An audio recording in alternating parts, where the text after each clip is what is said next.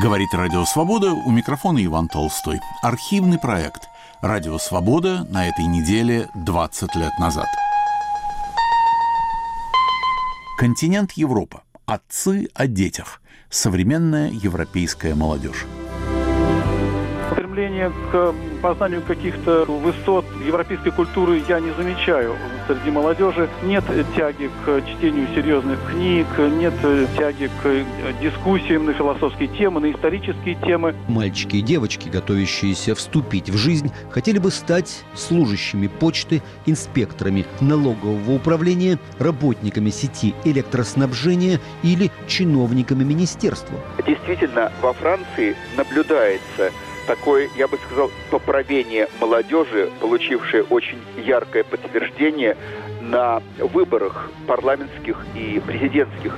Если вы спросите молодых французов, англичан или немцев, что они думают об Испании, то услышите только хорошее – Молодые специалисты все чаще выбирают в школе испанский как второй иностранный и ничего не имеют против работы в Мадриде или в Барселоне хотя бы на год или на два.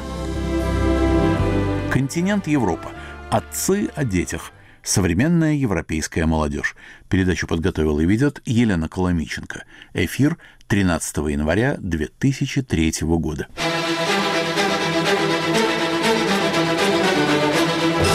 Континент Европа. У микрофона Елена Коломиченко.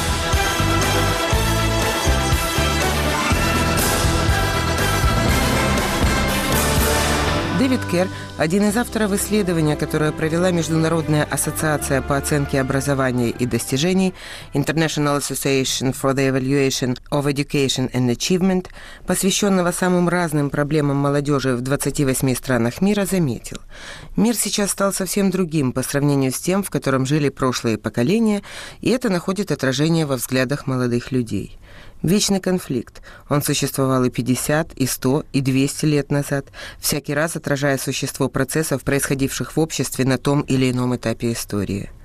Отцы и дети, поколение родителей не всегда готово понять, чего хочет молодежь, к чему стремиться, а те, молодые, в свою очередь, далеко не всегда и не во всем следуют советам и пожеланиям родителей. Из Парижа Дмитрий Савицкий. Лет этак 20 назад журнальная анкета попыталась выяснить, кем хотят стать молодые французы и француженки.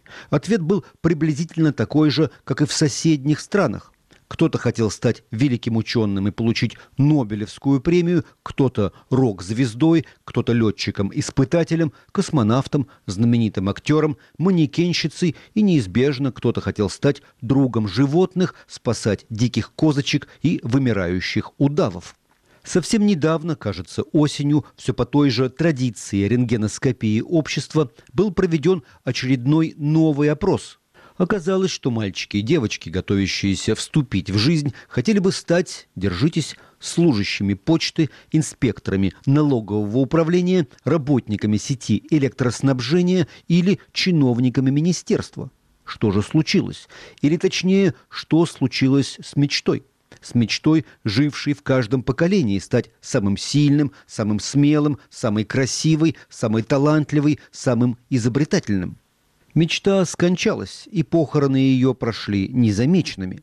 В метро и в Брасри, на выходе из лицея, на лыжных трассах мы видим новое поколение юных оппортунистов, конформистов и, что важнее всего, реалистов, которые видят реальность такой, какая она и есть, жесткой и ограниченной, и которые хотят от жизни одного – безопасности, бетонной надежности, верности обещаниям, исполняемости гарантий, и которые не хотят одного – риска. На этом можно было бы и захлопнуть книгу жизни, ибо дальше скука, кавка, коридоры с одинаковыми дверьми и табличками, ибо дальше раж и ненависть против остаточных, несомненно, нездоровых аутсайдеров, согласных фантазировать, рисковать, плевать на личную устроенность, а главное – на устроенность тех, кто уже пределе. Для внутренних наблюдателей то, что я сказал, не новость. С тревогой, не без отвращения. Некоторые из них наблюдают это племя молодое и весьма знакомые этих юных чиновников в душе, упорно работающих над единственной идеей – войти в госсектор, стать одним из, получить пожизненные гарантии и зубами и когтями отстаивать их. С запозданием сделаю поправку. Это феномен чисто французский, хотя из соседней Германии уже подтягивает тем же душком, но все же именно во Франции госсектор громоздок, неуклюж и консервативен. Это госсектор парализует страну забастовками, и это он не согласен и не будет согласен на любые изменения, тем более на те, которые ведут к большей мобильности, динамичности общества за счет, конечно же, определенного риска. Во Франции не любят риск. Риск невозможен в сырном деле, в винодельнях. Он невозможен при копчении окороков. А Франция, вооруженная компьютерами, ракетами «Ариан» и атомными авианосцами, остается во многом страной пейзанов и торговцев. А здесь риск просто исключается. Общество потребления требует от граждан одного – потреблять. Потребление вращает маховики производства. Без потребления страна остановится. Без цикличной обновляемости вновь потребляемых товаров и услуг все рухнет, мир рухнет. В таком обществе нет места для авантюр, приключений и дерзаний, если они не включены в какую-нибудь индустрию туризма, спортивных радостей или развлечений. Общество потребления, как ни странно, находится в конфликте со свободой. Пространство личной свободы ограничено правилами потребления и воспроизводства товаров. Нынешнее поколение молодых – это дети тех, кто собирался перевернуть мир в 68-м. Митеран привел их к власти, и вместо того, чтобы осуществить наконец-то то, что они называли в мае 68-го революцией, они стали новой левой буржуазией. На этом кончилась левая идеология, здесь похоронены великие лозунги. К майскому «запрещено запрещать» было добавлено «запрещено запрещать запрещать». И эту молодежь достает стокгольмский синдром. Они боятся сверстников из пригородных зон беззакония, тех, кто способен отвернуть голову по часовой стрелке, украсть машину, мобильник, пустить по кругу подружку. Поэтому эта молодежь старается одеваться, сплевывать и разговаривать, как крутая пригородная шпана, у которой, само собой, иной генезис и которая отнюдь не стремится в госсектор. Франция впервые за долгие десятилетия зрит молодежь, либо не умеющую, либо не желающую читать, не имеющую никаких манер, кроме полублатных, и не заметившую, в каком возрасте детская мечта быть сильным, умным и смелым подменилась желанием носить Найки, водить БМВ и рассматривать убывание бесполезных, заполненных шумом без ярости минут на тяжелом браслете Ролекса. Дмитрий Савицкий, Радио Свобода, Париж.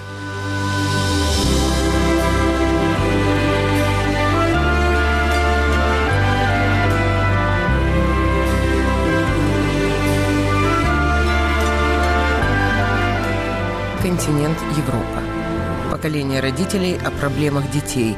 Эту тему мы обсуждаем с Семеном Мирским и Евгением Бавкуном, нашими корреспондентами во Франции и Германии. Оба они участвуют по телефону. Я еще раз вернусь к исследованию, с упоминания о котором начала программу. Итак, цитирую статью из британской Mirror, в которой излагаются некоторые результаты масштабного исследования, проведенного Международной ассоциацией по оценке образования и достижений. В нем приняли участие 90 тысяч юношей и девушек из, как уже было сказано, 28 стран мира. Вот некоторые результаты. Из трех тысяч опрошенных англичан в возрасте 14 лет каждый третий согласен с утверждением о том, что в истории их страны почти не было ничего, чем можно гордиться, или же заявляют, что у них нет определенного мнения по этому вопросу. Национальный гимн имеет хоть какое-то значение для 48% опрошенных, 42% безразлично относятся к национальному флагу. Только каждый пятый молодой британец интересуется политикой, треть доверяет правительству, чуть больше 34% Евросоюзу, а немногим более 40% муниципальным органам. Еще менее патриотично, чем британцы, относятся к своим странам молодые люди в Швеции, Швейцарии, Германии и Бельгии. Но наибольшими патриотами, согласно этому исследованию, оказались греки, киприоты и поляки. Первый вопрос во Францию. Семен, возможно ли экстраполировать на Францию приведенные мною данные?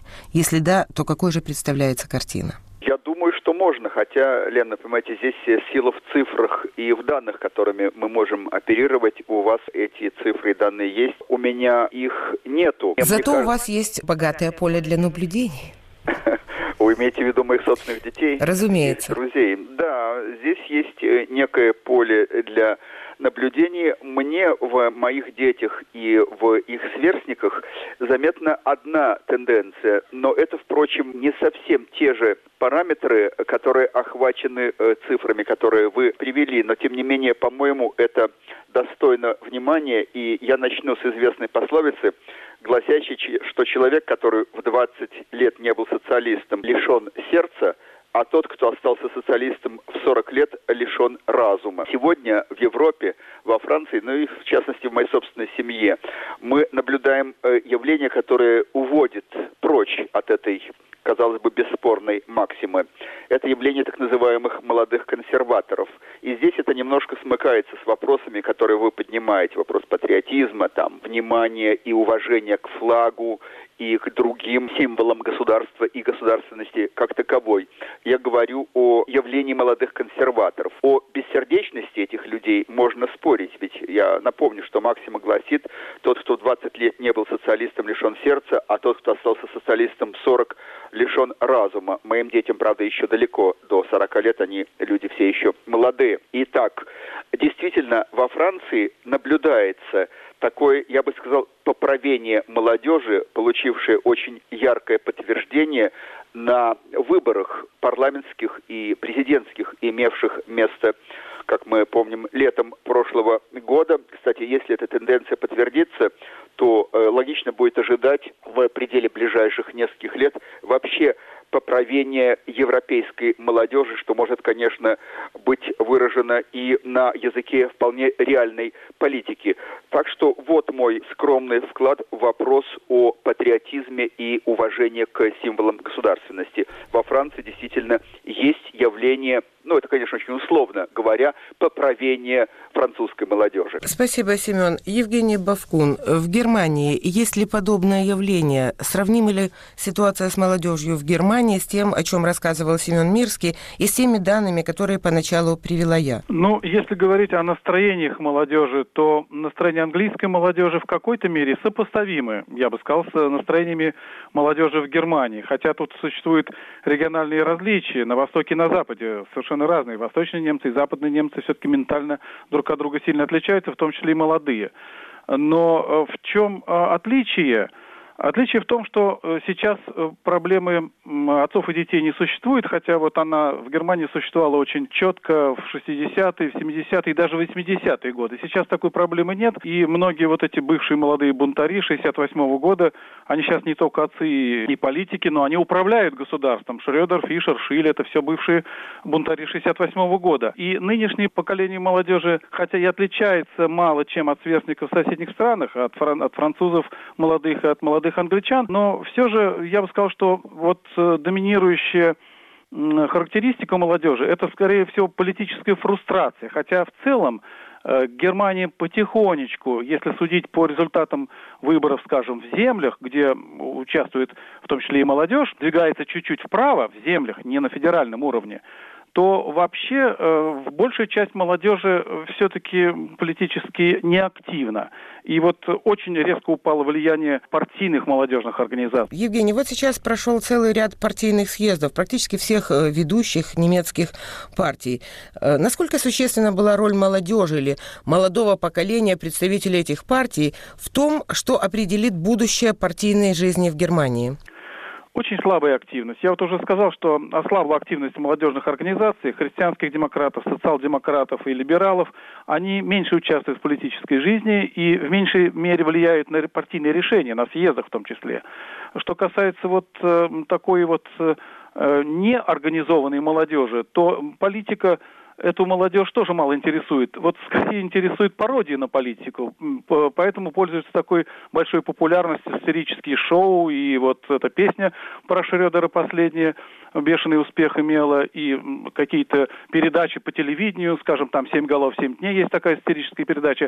Политика, пародия на политику всегда популярна. Ну, то есть это отрицание, это вечное отрицание, отрицание которое и свойственно это всем молодым. 68-й год начинался тоже с отрицания происходившего, ведь не так? Так ли?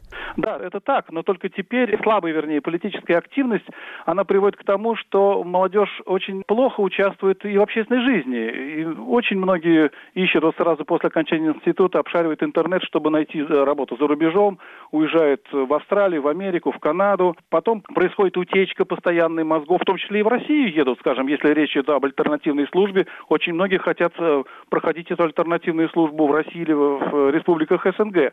То есть меньше стало таких вот патриотов, которые хотели бы остаться в Германии и приносить пользу своему обществу. Семен, скажите, а насколько активна французская молодежь? Насколько активно поколение детей, поколение 68 -го года, скажем так? Да, Лена, слушая вот э, моего коллегу Евгения Бавкуна, я убеждаюсь в том, что по обе стороны Рейна ситуация все-таки резко отличается. Во Франции я не сказал бы, что все замечательно, но Франция, напомню, в одном смысле, по меньшей мере, находится в очень привилегированном положении по сравнению с Германией. И я имею в виду демографическую ситуацию. Во Франции, в отличие от Германии и от э, большинства скандинавских стран, во Франции, напомню, прирост населения значительно превышает смертность, есть и общее старение населения во Франции, хотя и имеет место, но оно э, проходит в более замедленном темпе, чем в той же э, Германии. Есть, кстати, несколько попыток объяснения этого явления французского демографического динамизма.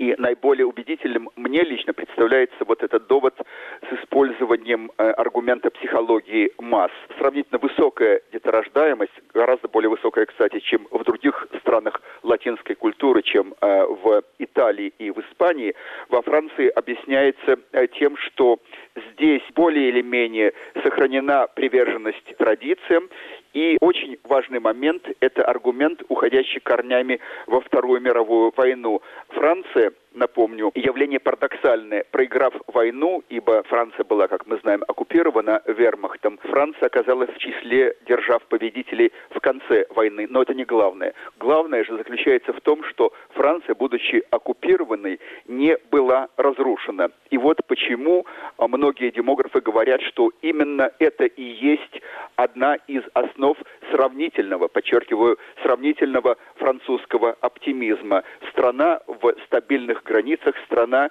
не познавшая разрухи, страна, не охваченная пессимизмом в той мере, в какой охвачена Германия, о том, что только что говорил Евгений Бавкун. Семен, и тем не менее мы видим иногда бунты молодых, Кое-кто, вот, допустим, наш автор Дмитрий Савицкий говорит о том, что Франция впервые за долгие десятилетия зрит молодежь, либо не умеющую, либо не желающую читать, не имеющую никаких манер, кроме полублатных, и не заметившую, в каком возрасте детская мечта быть э, сильным, умным и смелым подменилась желанием носить майки, водить БМВ и рассматривать убывание бесполезных, заполненных шумом, без ярости минут на тяжелом браслете Роликса. То есть речь идет о том, что общество потребления отражается в этом новом молодом поколении? То, что те явления, о которых говорит э, Дмитрий Савицкий, э, разумеется, э, имеют место. Ведь мы говорим в категориях, слава богу, не абсолютных, а весьма относительных. Все это познается в сравнении. Что касается уличных бунтов и готовности молодежи, скажем, протестовать против существующего порядка вещей, то это все-таки явление скорее гормонального порядка. Это избыток энергии, это некий, ну, все мы знаем, явление, скажем, молодежного нигилизма. Это по э, этой части. Второе, о чем говорит э, Дмитрий Савицкий, это, конечно, гораздо э, более серьезное явление и меня лично более беспокоящее. Это отход от культуры в широком смысле этого слова, это падение числа молодежи, активно читающей, а не шастающей по интернету и не дающей себя оглушить музыкой жесткого рока. Это, конечно, очень серьезно, и все-таки я подчеркиваю, последнее, скажем,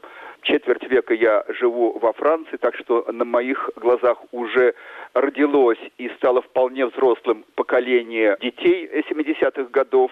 А должен сказать, что э, при всем при том это не выходит за пределы того, что можно назвать нормой и не зашкаливает. И последнее, что я хочу сказать о ситуации во Франции, в отличие от Германии э, из Франции практически нет оттока населения. Вот нет того явления э, эмиграции. Я на днях видел статистические данные о цифрах эмиграции из Франции коренного населения за последние, если не ошибаюсь, 10 лет эмигрировало из э, Германии более 1 миллиона человек в названные Бавкуном страны, в Канаду, в Австралию и, по-моему, еще очень значительный отток происходит в Новую Зеландию. Во Франции этого явления нет. Спасибо, э, Семен. Евгений Бавкун, вот я приведу еще данные одного из исследований. Это компания Joseph Rowntree Foundation. Исследование касалось потребления алкоголя и наркотиков среди молодежи. Четвертая часть детей в возрасте 13-14 лет, согласно этому исследованию, утверждает, что в ходе одной вечеринки они выпивают 5 и более алкогольных доз. А одна доза – это примерно бутылка пива или стакан вина. Среди учащихся в возрасте 15-16 лет эта цифра возрастает до 50%. Опрос 14 тысяч детей в 89 средних школах Англии, Шотландии и Уэльса показал также, что трое из 10 мальчиков привыкли курить марихуану. Исследователи утверждают, что повсеместное потребление алкоголя, особенно несовершеннолетними, представляет собой серьезнейшую проблему, которой, к сожалению, до настоящего не уделялось должного внимания. Как в Германии обстоит ситуация? Уровень наркомании в последние годы вырос, несмотря на то, что в течение последних двух лет в некоторых землях проводился такой эксперимент по частичной легализации наркотиков но э, пытались выдавать бесплатные шприцы в определенных пунктах. Э, популяризаторство проходило в, пользу экстази, такого синтетического наркотика. Но в целом э, уровень наркомании вырос, и он продолжает расти, несмотря на этот эксперимент. Хотя тут картина дифференцированная среди чисто немецкой молодежи наркоманов, пожалуй, больше, чем среди иностранных. Я просто хочу ввести дополнительный фактор демографический иностранная молодежь. В Германии очень много иностранцев, представители 30 национальностей здесь проживают, и, естественно, очень много молодых. И вот эти молодые люди, они более активны, во-первых, политически, но, с другой стороны, среди них более высокая преступность, а, и в том числе более высокая наркомания. Я благодарю участников этого круглого стола, представителей поколения отцов, родителей, рассуждавших о проблемах детей во Франции Семена Мирского и в Германии Евгения Бавкуна.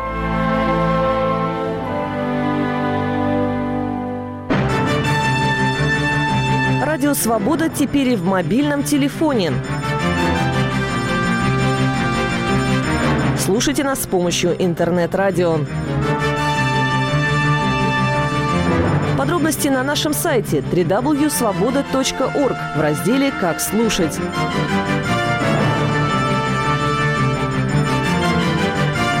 Где бы вы ни были, свобода с вами. Какие перемены нужны России? На вопрос свободы отвечают жители Иркутска нужна демонополизация власти. Когда исчезает 66% у одной партии, тогда они вынуждены договариваться. Более качественное решение. Каждый человек просто должен начать с себя, это в первую очередь. У нас почему-то Россия отстает от всех стран, и, допустим, европейских тех же. Побольше настойчивости, упорства, достижения своих целей, стабильность. Люди ощущали поддержку нашего государства, верили в него.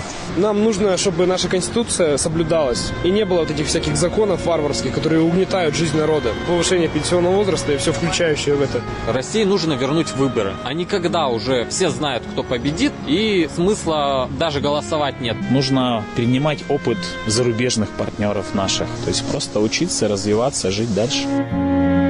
Радио «Свобода». Оставайтесь свободными. В эфире архивный проект «Радио Свобода» на этой неделе 20 лет назад. У микрофона Иван Толстой. Континент Европа. Отцы о детях. Современная европейская молодежь. Мир стал другим, изменились и отношения родителей с детьми, говорят ученые. Это утверждение приобретает особый смысл для тех стран, которые в последние десятилетия осуществили переход от социализма советского образца к открытому обществу, от централизованного планирования к свободным рыночным отношениям. Как эти исторические перемены повлияли на молодое поколение? Из Будапешта Агнеш Гербен. Такова сегодняшняя молодежь. Эта крылатая фраза в моей молодости звучала буквально во всех венгерских домах. ею родители выражали свое недовольствие тем, что мы вели себя по-другому, чем это веками было принято в таком нежном возрасте. Упрек в основном звучал по поводу того, что мы слушали музыку бит и ходили в коротких юбках. Фразу «такова сегодняшняя молодежь» ныне все позабыли. Мальчикам и девочкам перестали делать упреки в Венгрии. Они все равно будут делать, что хотят. Ведь стало всеобщим и ничем не обратимым явлением то, что ученые зовут акселерацией. Идет процесс повзросления более быстрыми темпами, чем это предписывает генетический код человека. Что касается, в частности, сексуальной жизни. Нам о ней читали лекцию в школе в восьмом классе, то есть 14 лет. А сегодняшняя молодежь в Венгрии, как и во всем евроатлантическом мире, в этом возрасте уже не нуждается в разъяснении, поскольку большей частью уже и сама практикует любовь. Что помимо прочих последствий влечет за собой и то, что молодые люди становятся взрослыми прежде, чем общественные структуры и институты готовы их воспринимать взрослыми. В таком же направлении влияет и другое всеобщее обстоятельство – распад семьи. Разводы, а затем порой кратковременное сожительство родителей с новым партнером на сегодня лишили большую часть молодых людей чувства семьи, очага, который защищает от бед внешнего мира и дает пример, как себя вести в роли отца, матери или, скажем, в любой кризисной ситуации в жизни. Молодые венгерские девушки не мечтают больше о замужестве. Оно кажется старомодным и хлопотным ритуалом. Зачем бумага вообще, спрашивает согласно опросам населения каждый третий молодой венгр. Другая отличительная черта венгерской молодежи, конечно, роль телевидения в жизни. Люди до 18 лет каждый день больше пяти часов сидят перед телевизором. То, что для вас был ежегодный конкурс эстрадной песни в 60-е годы, для нас реалити-шоу, сказала мне вчера снисходительно 15-летняя дочка моих друзей. И она права. Сотни тысяч парней и девушек, не отрываясь от экрана телевизора, каждый день представляют, что это они живут, радуются, бездельничают, справляют нужду в круглосуточном присутствии телекамер. И они выигрывают целое состояние таким самоунижением. Эксхибиционизм – одна из основных ценностей в жизни молодого венгра. Если он хочет стать преуспевающим в работе или в повседневной жизни, он должен показать себя, привлечь к себе внимание, притом любой ценой. Континент Европа. Отцы о детях. Современная европейская молодежь. Передачу подготовила и ведет Елена Коломиченко. Эфир 13 января 2003 года.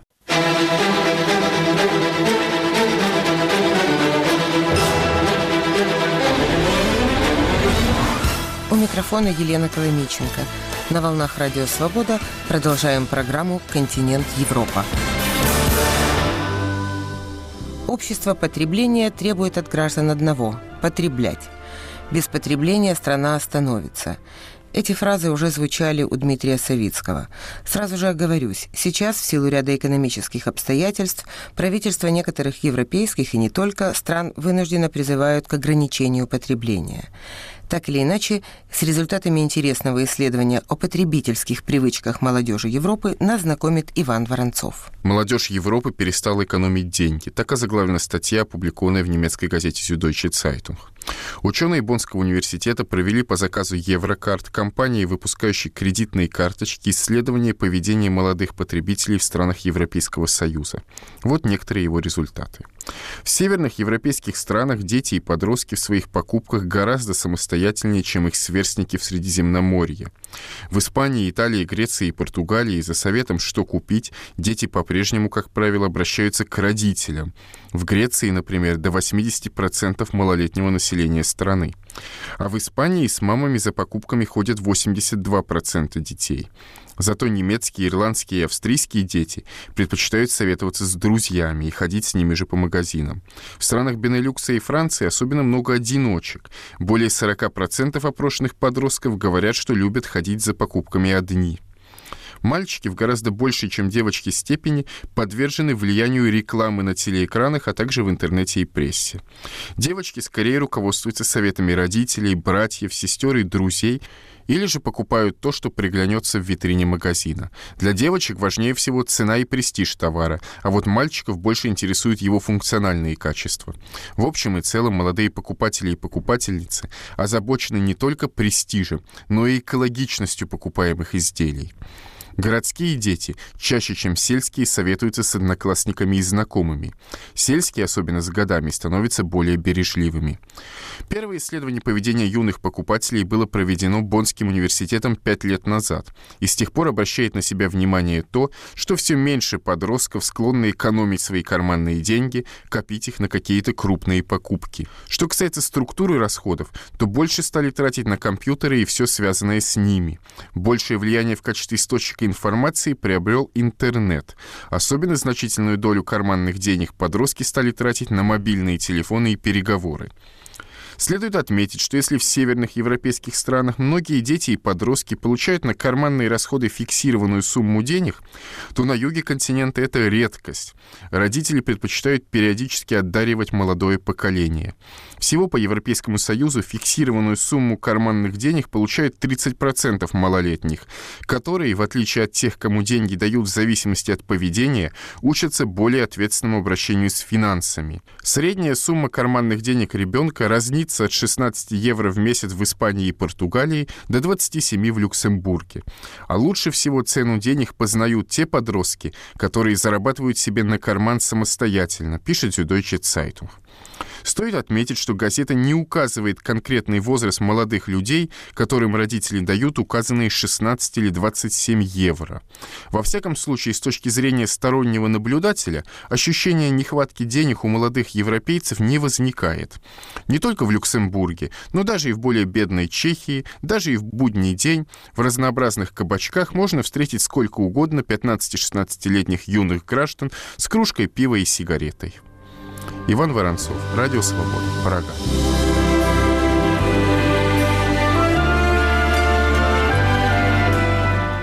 Итак, в Испании, Италии, Греции и Португалии дети всегда обращаются за советами к родителям. В Испании, к примеру, больше 80% молодых людей отправляются с мамами за покупками. Испанские особенности отцов и детей. Об этом из Мадрида Аврора Гальего. Подводя итоги прошлого года, генеральный секретарь Объединения социалистической молодежи Испании Эрик Кампос назвал 2002 год черным годом для настоящего и будущего молодежи и обвинил правительство в том, что оно не включило интересы этой части населения в свои проекты на 2003 год. Цены на жилье, добавил Кампас, увеличились на 65%, в то время как зарплата молодых примерно на 9%, то есть меньше, чем в предыдущие годы. После бурного переходного периода вхождения в Евросоюз в последние годы относительного социального благополучия молодое поколение мирно, но настойчиво пытается выдвинуться на первый план. До сих пор молодые не очень жаловались на то, что дольше всех европейцев жили на всем готовом у родителей самых терпимых в Европе. До сих пор по опросам они заявляют, что главной опорой и источником ценностей для них является семья. Молодые испанцы живут у терпеливых мам долго, не уходят из дома даже после окончания университета, даже когда находят работу. Тем не менее, цифры указывают на то, что рождаемость падает, а количество жертв на дорогах, первая причина смертности и инвалидности, устрашающе растет. Почти каждый день в средствах массовой информации говорится о раннем алкоголизме, наркомании и остальных симптомах социальной неинтегрированности людей от 13 до 26 лет.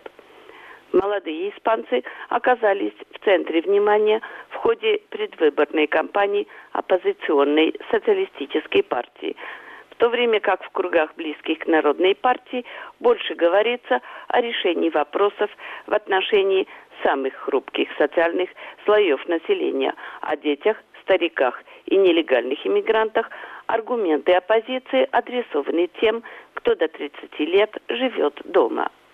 И тем не менее – если вы спросите молодых французов, англичан или немцев, что они думают об Испании, то услышите только хорошее. Молодые специалисты все чаще выбирают в школе испанский как второй иностранный и ничего не имеют против работы в Мадриде или в Барселоне хотя бы на год или на два. В европейскую программу «Эразм» летних курсов для изучения испанского попасть нелегко молодых европейцев в странах более богатых, но и более суровых по климату и нравам привлекает стиль жизни в стране, где можно услышать здесь считающийся нормальным вопрос – ваша дочь просыпается утром или после обеда, и где парикмахер говорит, наконец я выбил право начинать работу в одиннадцать. Целый год приходить в девять – просто самоубийство. Даже когда холодно или наоборот очень жарко, на улицах Мадрида собираются группы молодых людей, гуляющих до утра. Те, кто работает, спят мало, но дома тоже не сидят.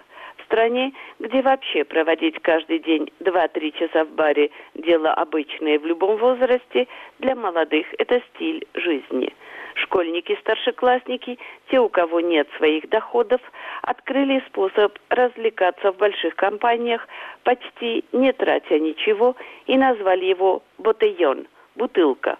Они покупают пиво или дешевое вино в кладчину и распивают алкоголь прямо на улице перед тем, как идти на танцы. Те, кто постарше, сидят в барах. Общение идет постоянно, эмоциональный контакт легок, как нигде, изоляция хуже смерти. Еда стоит недорого и легко доступна. Молодые испанцы часто не едят, а перекусывают. Это традиция. Кусочек испанского картофельного омлета с хлебом, крохотный бутерброд или порция жареных ребешек, и можно дальше радоваться ночной жизни. Днем в обеденный перерыв слегка рассеянные, но никогда не теряющие улыбки и энергии, молодые толпятся у стоек тех же баров и закупают по 10-20 бутербродов или булочек на всех по очереди. Ну как не захотеть пожить в такой атмосфере и не помечтать о том, что ты новый Хемингуэй, пишущий или не пишущий. Аурора Гальего для Радио Свобода, Мадрид.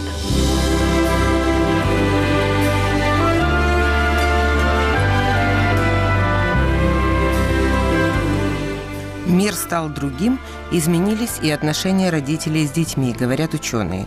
Это утверждение приобретает особый смысл для тех стран, которые в последние десятилетия осуществили переход от социализма советского образца к открытому обществу, от централизованного планирования к свободным рыночным отношениям.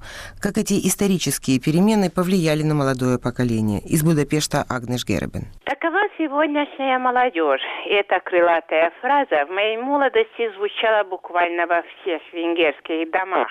Ею родители выражали свое недовольствие тем, что мы вели себя по-другому, чем это веками было принято в таком нежном возрасте. Упрек в основном звучал по поводу того, что мы слушали музыку бит и ходили в коротких юбках. Фразу «такова сегодняшняя молодежь» ныне все позабыли. Мальчикам и девочкам перестали делать упреки в Венгрии. Они все равно будут делать, что хотят. Ведь стало всеобщим и ничем не обратимым явлением то, что ученые зовут акселерацией. Идет процесс повзросления более быстрыми темпами, чем это предписывает генетический код человека. Что касается, в частности, сексуальной жизни. Нам о ней читали лекцию в школе в восьмом классе, то есть 14 лет. А сегодняшняя молодежь в Венгрии, как и во всем евроатлантическом мире, в этом возрасте уже не нуждается в разъяснении, поскольку большей частью уже и сама практикует любовь. Что помимо прочих последствий влечет за собой и то, что молодые люди становятся взрослыми прежде, чем общественные структуры и институты готовы их воспринимать взрослыми. В таком же направлении влияет и другое всеобщее обстоятельство – распад семьи. Разводы, а затем порой кратковременное сожительство родителей с новым партнером на сегодня лишили большую часть молодых людей чувства семьи, очага, который защищает от бед внешнего мира и дает пример, как себя вести в роли отца, матери или, скажем, в любой кризисной ситуации в жизни. Молодые венгерские девушки не мечтают больше о замужестве. Оно кажется старомодным и хлопотным ритуалом. Зачем бумага вообще, спрашивает согласно опросам населения каждый третий молодой венгр. Другая отличительная черта венгерской молодежи, конечно, роль телевидения в жизни. Люди до 18 лет каждый день больше пяти часов сидят перед телевизором. То, что для вас был ежегодный конкурс эстрадной песни в 60-е годы, для нас реалити-шоу, сказала мне вчера снисходительно 15-летняя дочка моих друзей. И она права. Сотни тысяч парней и девушек, не отрываясь от экрана телевизора, каждый день представляют, что это они живут, радуются, бездельничают, справляют нужду в круглосуточном присутствии телекамер. И они выигрывают целое состояние таким самоунижением. Эксхибиционизм – одна из основных ценностей в жизни молодого венгра. Если он хочет стать преуспевающим в работе или в повседневной жизни, он должен показать себя, привлечь к себе внимание, притом любой ценой. Вместе с тем, сегодняшняя молодежь в Венгрии умнее, чем старшее поколение – быстрее улавливает изменения в жизни, быстрее реагирует и больше, значительно больше знает. Правда, реже удивляется в глобальном мире для нее все естественно, как бы сама собой разумеющееся, от поездок за границу до интернета. И она, наша молодежь, в частности, совершенно спокойно относится и к предстоящему присоединению Венгрии к Европейскому Союзу в мае следующего года. Она ведь давно живет в общем пространстве нашего континента. У нее нет чувства неполноценности перед западным миром и нет особых ожиданий по отношению к нему. Тем более, что уже теперь она познакомилась с грустными явлениями этого мира, растущей безработицы, которая касается как раз ее возрастной группы. Все это, конечно, относится лишь к более сознательной, более состоятельной, больше городской части венгерской молодежи. В деревнях – изменения наблюдаются значительно медленнее. Это, кстати, тоже явление современной жизни. Одной молодежи в Венгрии больше нет. Она, молодежь, сама по себе более разнообразна, чем когда-либо в истории. Агнеш Геребен для Радио Свобода, Будапешт. Континент Европа. Как уже говорилось, по сравнению с молодежью других европейских стран, молодые поляки более патриотичны и лучше относятся к согражданам. И вот совершенно конкретный пример. Из Варшавы Ежи Редлих.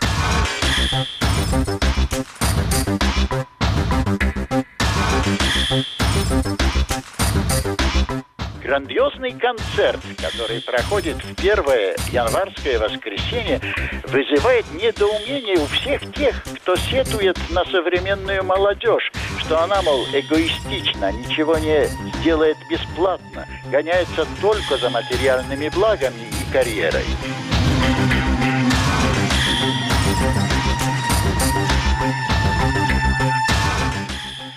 Минувшее воскресенье, так же, как и в прошлые 10 лет, по всей Польше прошла акция, в которой участвовали миллионы молодежи и детей. Сбор денег на покупку медицинской аппаратуры для детских больниц. Именуется эта акция «Wielka Orkiestra Świątecznej Pomocy», что по-русски звучит примерно так «Великий оркестр праздничной помощи». Такое название придумал ее вдохновитель, популярнейший ведущий молодежных музыкальных мероприятий Ежи Овчак. На улице польских городов вышли 120 тысяч юных сборщиков-добровольцев – Получить копилку для сбора пожертвований – большое отличие. На эту почетную роль претендовало более миллиона девушек и ребят от 10 до 20-летнего возраста. За теми, кто готов жертвовать средства, не приходится особенно охотиться. Ведь благородная цель спасение жизни больных новорожденных и младенцев всем ясна. О видах ценного медицинского оборудования, приобретенного на деньги, собранные в день, когда играет оркестр праздничной помощи, детально сообщают все средства массовой информации. Нет ни одной больницы в Польше, в которой не работала бы аппаратура, спасающая жизнь детей.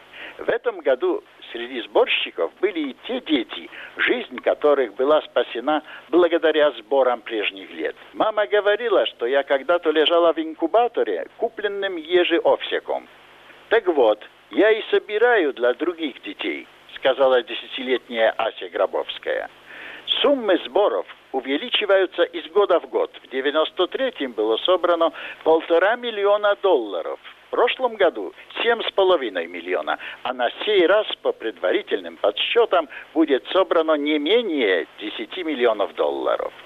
Сбор денег идет не только в копилки. Молодыми ведущими аукционов проводятся также торги на самые разнообразные диковинные вещи.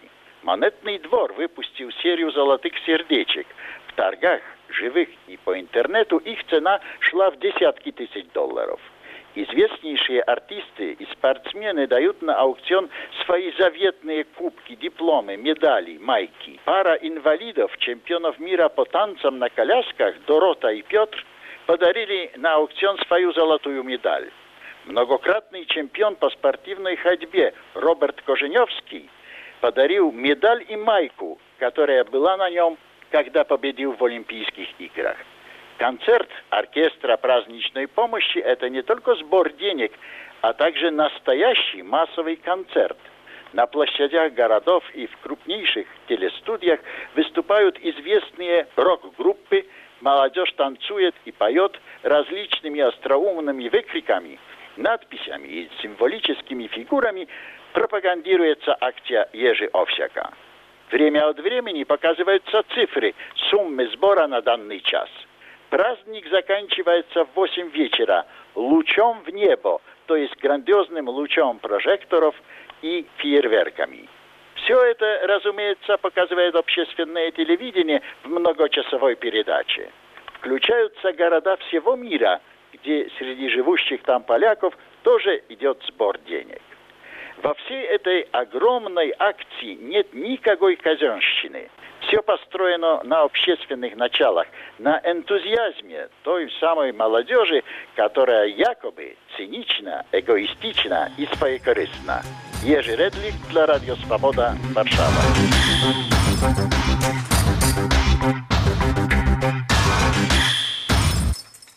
Мы говорили о проблеме отцы и дети с точки зрения родителей. В следующий раз та же проблема – отцы и дети, но в представлениях детей. Речь пойдет о том, как молодые европейцы видят родительское поколение.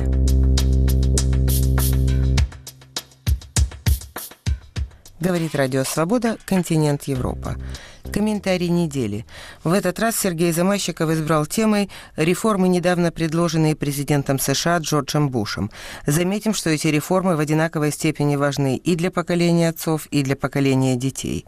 Как они скажутся на денежных вкладах, в том числе и вкладах европейцев. Сергей Замащиков. То, что больше половины американцев вкладывает свои сбережения в фондовый рынок, или, проще говоря, в акции, факт общеизвестный. Европейцы в акции вкладывают значительно меньше, предпочитая при этом более привычные облигации и государственные ценные бумаги. Но тем не менее, европейских денег в американский рынок вкладывается немало. Ведь биржи ценных бумаг в Америке и больше, и стабильнее, и разнообразнее, чем рынки Европы и Азии. Все это привлекает к ним как индивидуальных вкладчиков, так и прежде всего профессиональных менеджеров инвестиционных фондов. На самом деле, Иной европейский клиент банка или паевого фонда в Бельгии или, скажем, в Латвии может и не ведать, что его деньги работают не только и даже не столько у него в стране. Без американского рынка многие зарубежные финансовые институты просто не смогли бы существовать. Именно поэтому иностранные инвесторы внимательно отнеслись к той части финансовой реформы президента Буша, которая касается налогообложения дивидендов. Как известно, Американский президент предложил отменить налог на дивиденды, которые компания выплачивает держателям их акций. Предложение это, в общем, было принято позитивно, как корпорациями, так и владельцами их акций. Речь, в сущности, идет о том, чтобы ликвидировать двойное налогообложение. Ведь корпорации вначале платят налог с прибыли, а потом с этой же прибыли в форме дивидендов берется налог из держателей акций. Правда, как у любой инициативы, которая направлена на сокращение налогов, у плана есть своя цена. Он обойдется американскому государству в 364 миллиарда долларов недополученных поступлений в бюджет. Особенно несправедливым здешним законодателям кажется, что значительную часть этих налогов недовнесут иностранные держатели американских акций. Поэтому вопрос о том, будет ли распространяться налоговая льгота на вкладчиков-нерезидентов, остается открытым.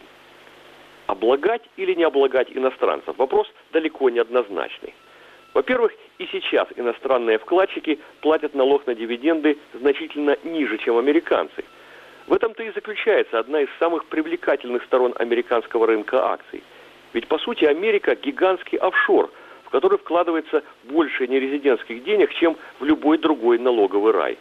Естественно, Любая дискриминация здесь приведет к оттоку инвесторских денег и прежде всего из таких крупных стран-вкладчиков, как Англия, Япония, Швейцария. Впрочем, сразу хочу оговориться, что Министерство финансов США еще окончательного решения по этому поводу не приняло. Сложившееся положение невольно заставляет инвесторов внимательнее взглянуть на весь американский фондовый рынок. Иные из них могут задать естественный вопрос, а стоит ли сюда вообще вкладывать деньги – ведь курс акций на Нью-Йоркской бирже вот уже три года подряд неуклонно скользит вниз. Да и доллар в последнее время стал сдавать свои позиции по отношению к евро. Что ж, вопрос резонный. Действительно, держатели акций по обеим сторонам океана потеряли немало денег после того, как лопнул мыльный интернетовский, или, как его принято называть в Америке, доткомовский пузырь. Где же выход? Он все там же, в том же фондовом рынке – ибо его история говорит о том, что рынок всегда поднимается после падений. А уж если сравнивать кривые падений, то европейские и азиатские рынки в целом упали гораздо ниже, чем курсы Dow Jones или NASDAQ. И в конце концов, перефразируя слова одного исторического деятеля, можно сказать сконфуженному инвестору, что других рынков у нас для вас просто нет. А для европейских вкладчиков предложения президента Буша в любом случае будут иметь положительную сторону – ведь акции практически всех крупнейших европейских компаний котируются и на американском рынке. Отмена налога на дивиденды сделает их более привлекательными. Так что, уважаемые инвесторы, продолжайте хранить свои деньги не только и не столько в сберегательных кассах. Вкладывайте их в фондовый рынок. Сергей Замащиков для Радио Свобода, Лос-Анджелес.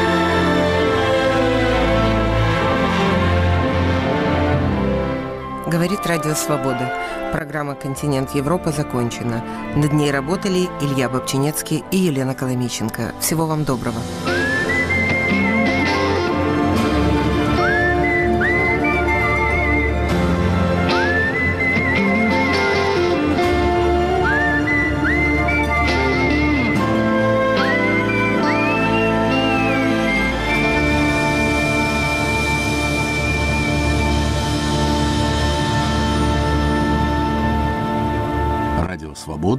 этой неделе 20 лет назад.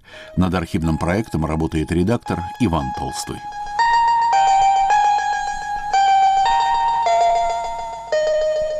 Говорит радиостанция «Свобода». Вы слушаете первую программу «Радио Свобода». Радио «Свобода» в этом году исполняется 70 лет.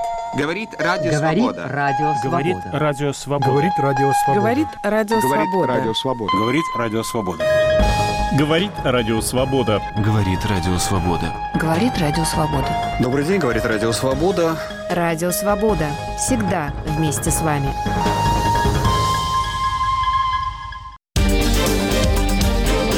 Если вы испытываете трудности с доступом к сайтам Радио Свобода, Свобода.орг, Сибреал.орг и Севреал.орг, воспользуйтесь VPN-клиентом. Подписывайтесь на наши страницы в социальных сетях. Установите приложение Радио Свобода в App Store или Google Play. Туда уже встроен VPN. В случае необходимости используйте зеркальные сайты. Инструкции, как обойти блокировку на всех наших платформах. Оставайтесь с нами.